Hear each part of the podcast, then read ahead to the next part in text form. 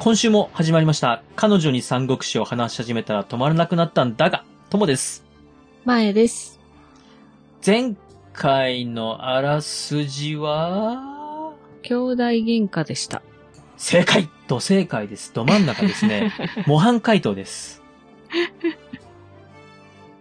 なんか、こんだけ褒めると、あれでしょ？逆になんか嘘くさいでしょ？うん嘘くさいけど、でもそれしか印象に残ってないんだもん。ま、まあまあそんなもんです。兄弟喧嘩の結果ね、あの、権力争いで、まあ、兄ちゃん勝って弟が負けたっていうお話ですね。そうですね。はい。そんな前回は、えー兄弟愛のお話でしたが、今日はですね、親子の愛情のお話を触れていきます。はい。えー、涙、涙のあらすじかもしれません。ですね。えーでは今週もよろしくお願いします。はい。よろしくお願いします。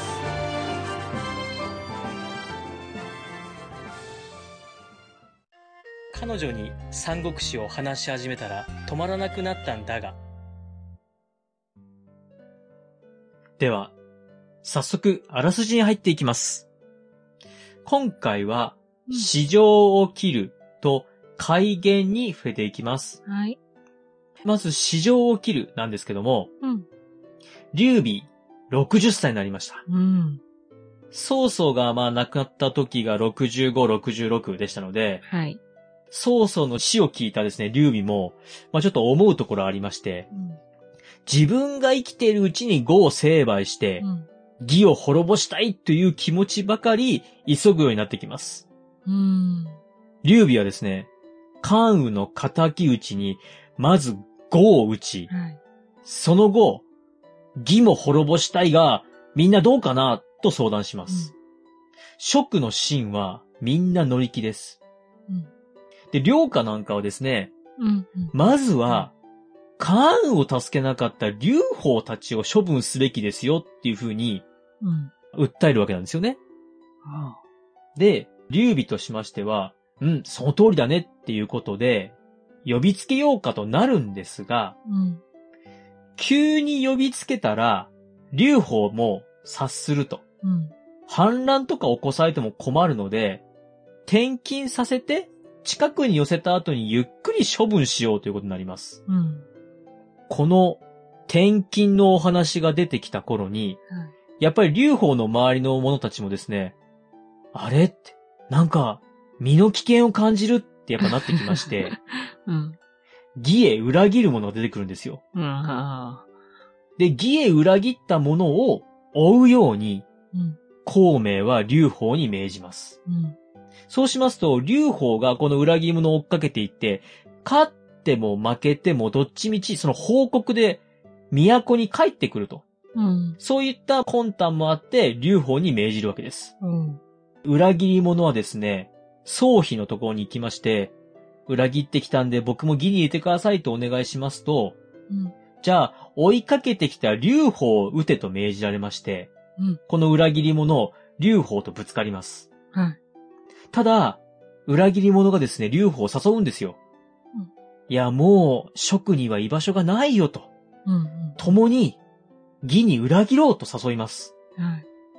そうしますと、劉邦は、そんな言葉に耳を貸さず、もうブチ切れまして、えいって、やっつけてやるってことで戦うんですが。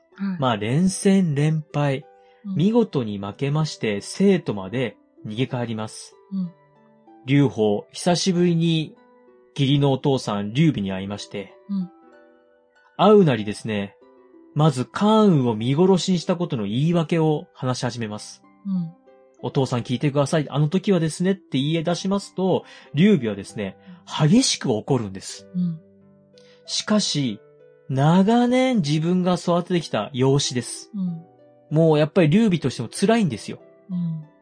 もうその目にはですね、涙も溢れんばかりに称えられておりまして、で、まっすぐ劉邦を見ることもできません。うん。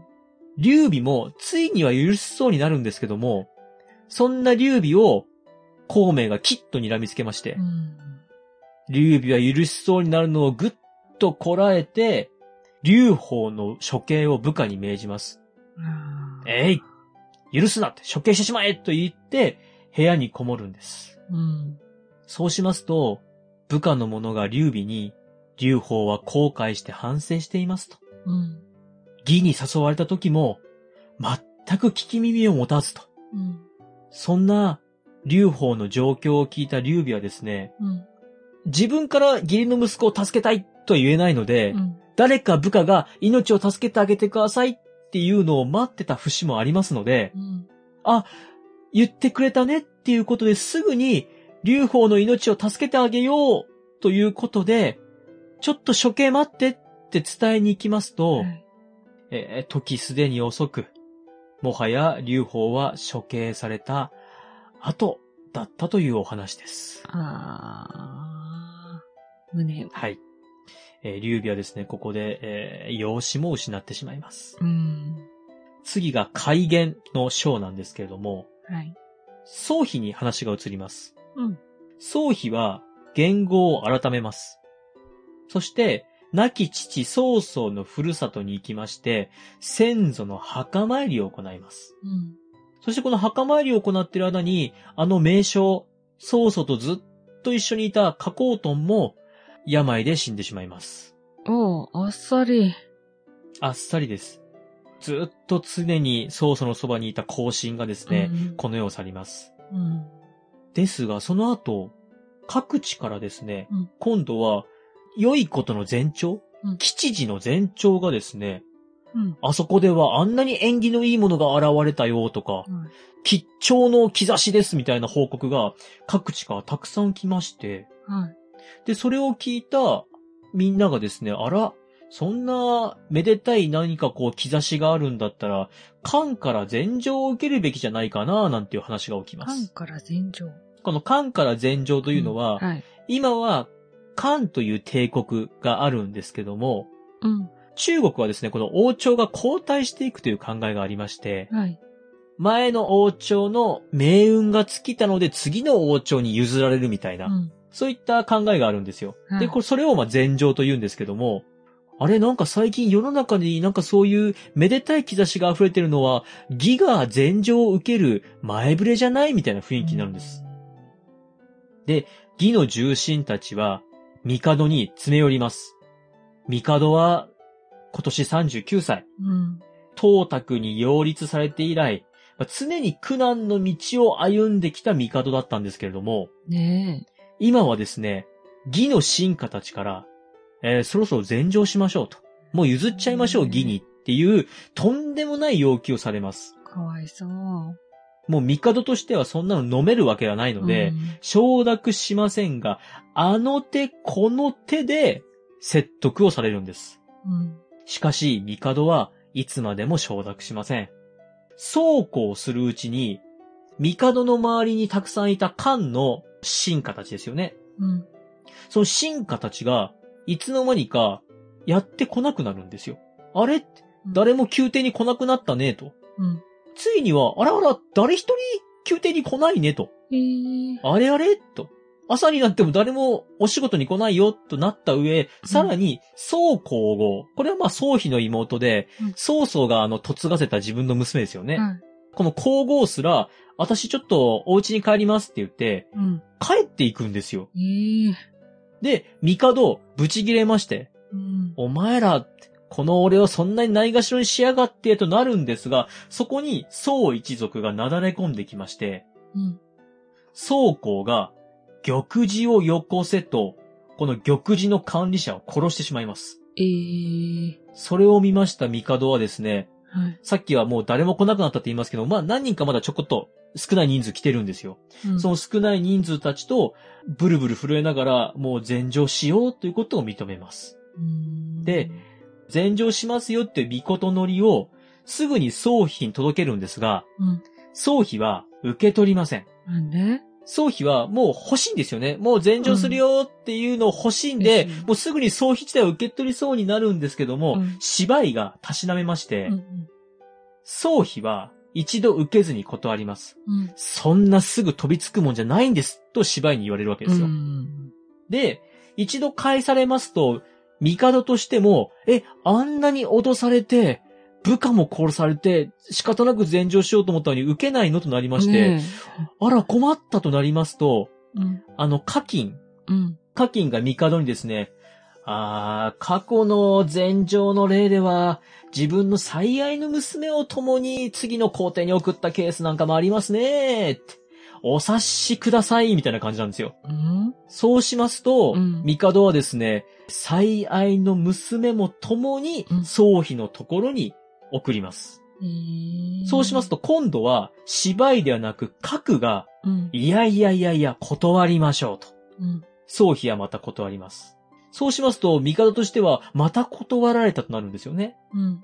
課金がまた働きかけまして、大々的な禅上のセレモニーを行いましょうと。うん。つまり、宗妃としてはうん、宗家が武力を持って帝位を奪い取ったと言われないために、うん。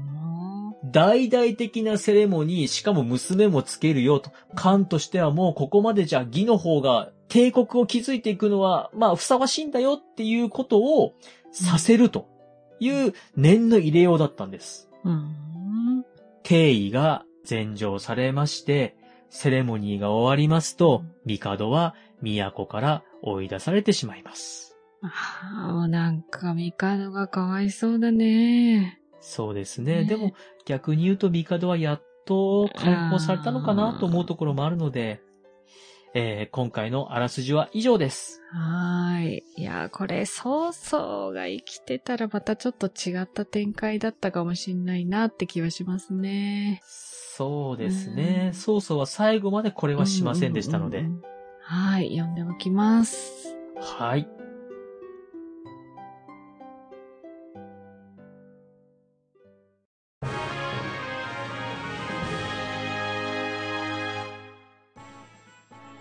エンディングです。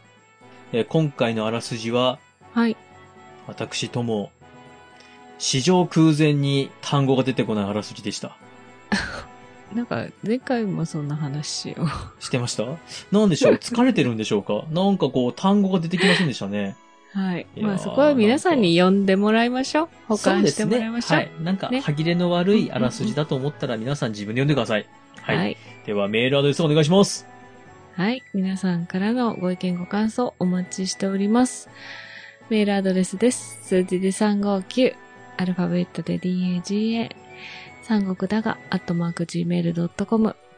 エピソードの概要欄にお名前だけで送れるメールフォームもございます。ツイッターをされている方は DM でも結構です。感想は、ハッシュタグ、三国だが、三国を漢字、だがをひらがなでつけてつぶやいてください。えー皆さんからのお言葉が私たちを元気づけております。どうぞよろしくお願いいたします。お疲れですね。これは。はい。もうはい。では、また次回お会いしましょう。バイバイ。バイバイ。